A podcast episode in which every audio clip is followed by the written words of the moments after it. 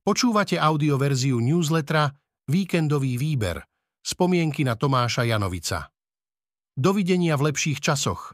Ja by som mohol aj skôr. Tento text načítal syntetický hlas, z tohto dôvodu môže mať menšie nedostatky. Príjemný víkend. S Tomášom Janovicom vchádzalo do miestnosti vždy veľa dobra a podobne ako v aforizmoch, nepotreboval na to ani veľa slov, hovorí aforista Tomáš Ulej.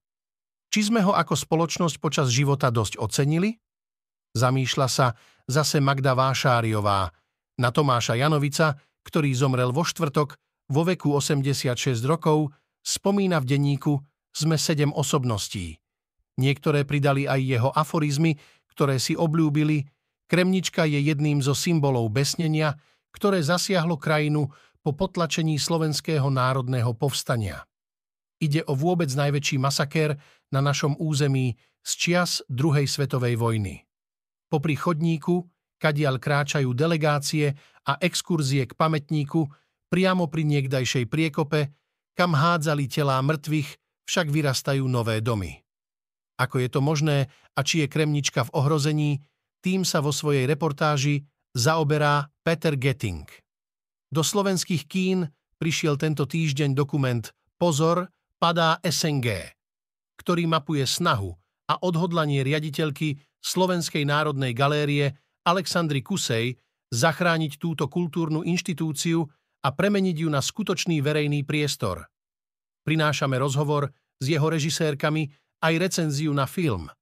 Prinášame vám i rozhovory s trénerom lyžiarky Petri Vlhovej, Šimonom Klimčíkom, ktorý hovorí aj o tom, ako by sme si mali vyberať pohybové aktivity, aby boli pre nás ideálne a s výživovou poradkyňou Michaelou Birkusovou, ktorá pomáha ľuďom s tráviacimi poruchami. Nechýbajú ani tipy na kultúrne podujatia v nasledujúce dni. Stále som ešte neprijala, že Tomáš už je tiež preč, hovorí Vášáriová. Ako na spisovateľa spomínajú osobnosti. Stále som ešte neprijala, že Tomáš už tiež je preč. Ale uvedomila som si, že generácia, ktorá prežila to hnusné 20. storočie, definitívne odchádza. Myslím generáciu Tomáša, môjho Milana, hovorí Magda Vášáriová. Kladiem si otázku, či sme sa s nimi dosť rozprávali, oni ako malí chlapci zažili vojnu. Tomáš prežil len preto, lebo sa skrývali v nore v lesoch, v diálke počuli štekot psov, keď chytali Židov. Veľká časť jeho rodiny navždy odišla. A potom tie hnusné 50. roky, neskôr nechutné normalizačné 70. roky. To všetko prežili a nemuseli chodiť k psychiatrovi a koučkám. Tomáš a Milan boli trochu depresívni, ale vyťahovali sa z toho sami a najmä nikdy nekňučali, nesťažovali sa, neobviňovali ani osud, ani druhých ľudí.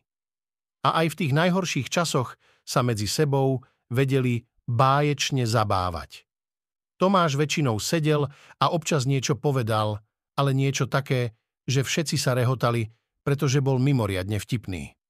Tomáš aj Milan boli introverti a keď vpadol medzi nich extrovert Julo, bol to riadny rozdiel.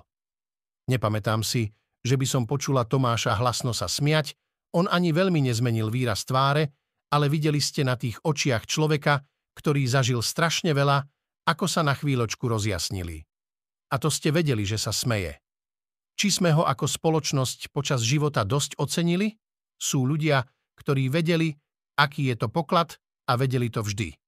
Potom boli ľudia, ktorým to bolo jedno a tých je najviac tým nechýbal, ani keď mu komunisti zakázali písať. A napokon boli tí, ktorí boli zodpovední za to, že táto generácia nemohla slobodne pracovať. Mám tu pri sebe všetky jeho knihy. V poslednej knihe Humor nie je pápež, ktorá vyšla nedávno s ilustráciami Mareka Ormandíka a Milan v nej reaguje na Tomášove aforizmy, je napríklad tento. Aj za holokaust môžu Židia, lebo keby nebolo Židov, nebol by holokaust. Alebo Humor je neomilný, ale nedáva to najavo. Ešte jeden? poctivosťou najďalej zájdeme? Nie. Zájdeme.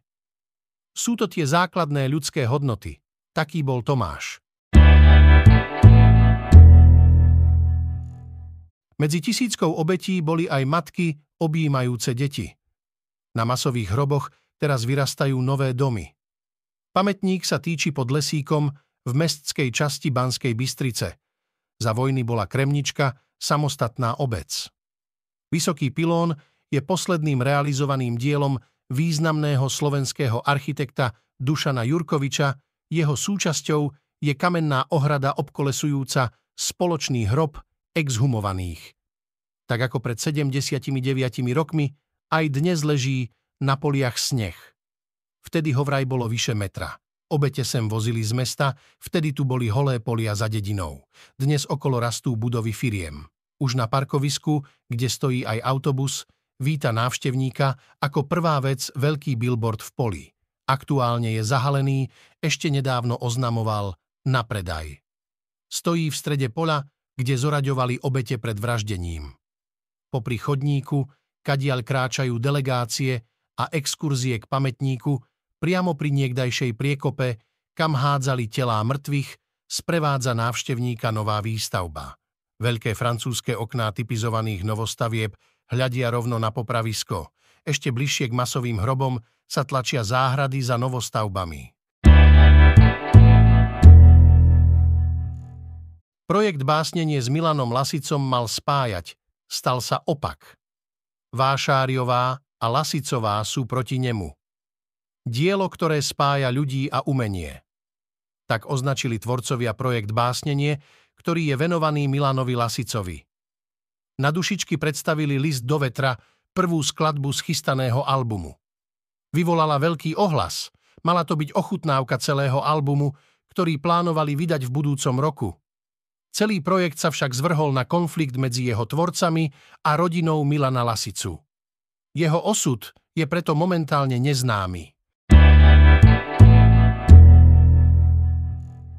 Režisérky dokumentu o SNG Nechceli sme spraviť len záznam rekonštrukcie, ide najmä o ľudský príbeh. Režisérky Jana Durajová a Lena Kušnieriková začali film nakrúcať v roku 2013 pôvodne ako študentský projekt. Mysleli si, že to potrvá 2 či 3 roky. Následne sme však spadli do rokov viacnásobného odkladania rekonštrukcie. Najmä tie roky čakania rozhodli, že sme napokon nakrútili celovečerný film, vysvetľujú.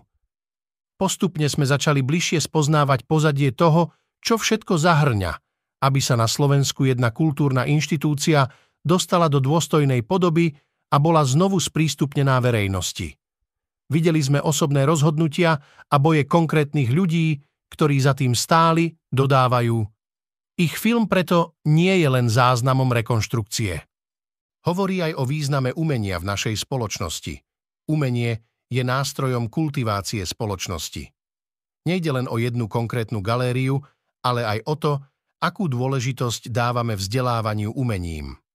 V období, keď Vladimír Dedeček dostavoval galériu, sa umenie zneužívalo na propagandu. Rovnako dnes je kultúra často zneužívaná, upozorňuje Durajová. V rozhovore sa dočítate aj, ako sa autorky dostali k nakrúcaniu rekonštrukcie SNG, kto bol ich vstupnou bránou do príbehu, prečo podľa nich rekonštrukcia trvala tak dlho a či by sa dokončila bez nasadenia jej riaditeľky, aj čím chybí súčasná ministerka kultúry. Rekonštrukciu by si už nechcela zopakovať. Trápenie šéfky SNG vidno aj v novom filme. Slovenská národná galéria mi zrujnovala život, sťažuje sa architekt Vladimír Dedeček v dokumentárnom filme Pozor, padá SNG. Autor galerijného premostenia, ktoré vyvolalo toľko rozruchu, hovoril, že navrhol stavbu pre 21. storočie, nie preto predchádzajúce, keď vznikala. Pocítil to aj z reakcií ľudí, od odmietavých postojov k jeho riešeniu po fušerinu pri výstavbe. Svoje si so stavbou užila aj súčasná riaditeľka SNG Alexandra Kusá, ktorá galériu vedie od roku 2010. Práve pod jej vedením sa realizovala rekonštrukcia stavby a priestorov.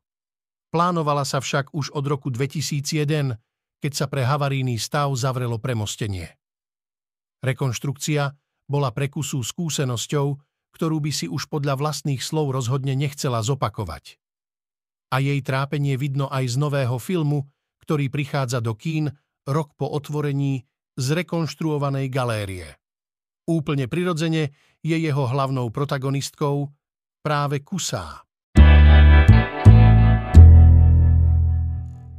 Sú ako rozmaznávané domáce zvieratká. Ako budeme žiť, keď si nás adoptuje umelá inteligencia? Niekedy medzi dneškom a rokom 2164 prevzala správu nad Zemou priateľská umelá inteligencia. Tá v priebehu krátkeho času vyriešila všetky problémy, s ktorými si ľudstvo nevedelo rady. Žiadne sociálne nerovnosti, žiadna klimatická kríza, žiadna epidémia duševných chorôb. Každý človek má k dispozícii neobmedzené množstvo peňazí a času. Do práce už chodia iba tí, ktorí to naozaj, naozaj veľmi chcú. O všetko sa stará, všetko riadi umelá inteligencia a ľudia plnia úlohu milovaných domácich zvierat či vzácnych bytových rastlín. Napriek tomu, ako krásne to znie, vlastne nejde o utópiu, ale o dystópiu. V tomto prenádhernom svete totiž nie je nikto naozaj šťastný, a všetci sú len akísi amatéri na život. Boja sa mať deti, nemôžu spať a nevedia, odkiaľ a kam ísť. Divadlo DPM vytvorilo inscenáciu Amatéri, ktorá je desivá aj očarujúca súčasne. Na štedrý večer sa Popoluška pobije s Perimbabou a mamutmi. Všetky slovenské televízie by chceli na Vianoce vysielať tri oriešky, pre popolušku, perimbabu, pelíšky a klasické rozprávky a komédie. Dlhé roky mala väčšinu poistenú pre seba Markíza, no potom sa zaviedlo na tieto hity v Českom národnom filmovom archíve a štátnom fonde kinematografie a neskôr aj Slovenskom filmovom ústave žrebovanie. Televízie si nežrebujú priamo filmy, ale to, kto si bude môcť vybrať ako prvý, druhý a tretí. Pre tento rok dopadol výber takto. Najväčší vianočný hit Tri oriešky pre Popolušku si vybrala ako prvá opäť RTVS a tá ho odvysiela v netradičnom skoršom termíne, už o 18.40. Tréner Vlhovej Petra nerobí len nejaké super cool cviky. Dreb je dreb, zhyb je zhyb. Hovorí, že v začiatkoch mu niektorí ľudia neverili, vypracoval sa krok za krokom vďaka poctivému štúdiu a systematickej práci. Dnes kondičný tréner Šimon Klimčík pripravuje na súťaže viacerých špičkových slovenských športovcov. Napríklad trénuje lyžiarky Petru Vlhovú, Martinu Dubovskú, hokejové talenty Šimona Nemca a Filipa Mešára či olimpijského medailistu vo vodnom slalome Jakuba Grigára. Najväčší rozdiel medzi tréningom hobby a profesionálneho športovca nie je vo výbere cvičenia, ale v intenzite a v objeme, vysvetľuje Klimčík presme. Obyčajný človek je rád, keď urobí 10 zhybov s expanderom, ktorý mu pomáha zdvihnúť sa, profesionálni športovci to robia s externou záťažou. Majú na sebe priviazaný kotúč alebo kettlebell, s ktorým sa musia zdvihnúť niekoľkokrát. To je ten najväčší rozdiel – dodáva. Nedávno spojil svoje sily so športovým redaktorom Jurajom Berzedim a vytvorili knihu Nerev. Približujú v nej okrem iného aj to, aký by mal byť správny rozvoj dieťaťa zo športovej stránky v konkrétnom veku, na čo si majú dať rekreační športovci pozor a aké chyby často robia. Výživová poradkyňa. Mnohí netušia, aký typ stolice je a nie je v poriadku. Žijú tak celý život. Veľmi často sa stretávam s tým, že ľudia považujú svoje nesprávne fungujúce trávenie za normálne a hovoria si, že nemajú až taký problém alebo vôbec netušia, že nejaký majú.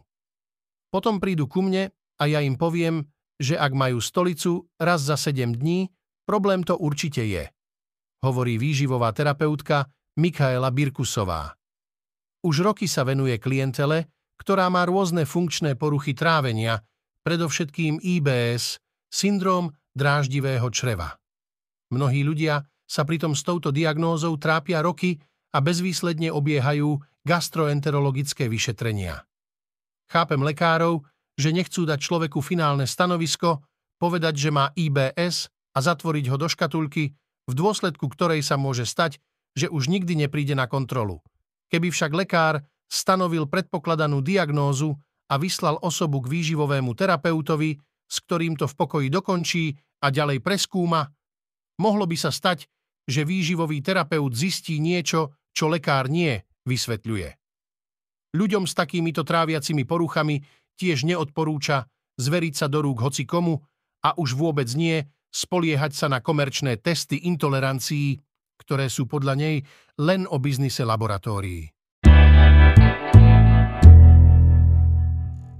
Halucinogéne pivo bolo pre nich politickým nástrojom, Huariovia dávali múmiám falošné hlavy. Dávno pred Inkami vytvorili jeden z najvýznamnejších štátov na území dnešného Peru, Huariovia. Boli zdatní bojovníci, no svoju politickú moc upevňovali aj pomocou halucinogénneho piva. Ríša Huari pretrvala viac ako 500 rokov. Jej obyvatelia budovali cesty, zavlažovacie zariadenia a na to obdobie aj pôsobivé chrámy.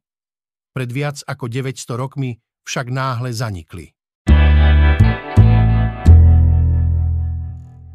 Poznámka pre poslucháčov. Všetky odporúčané texty nájdete v popise tohto audia alebo v článku. Počúvali ste audioverziu newslettera Víkendový výber denníka SME.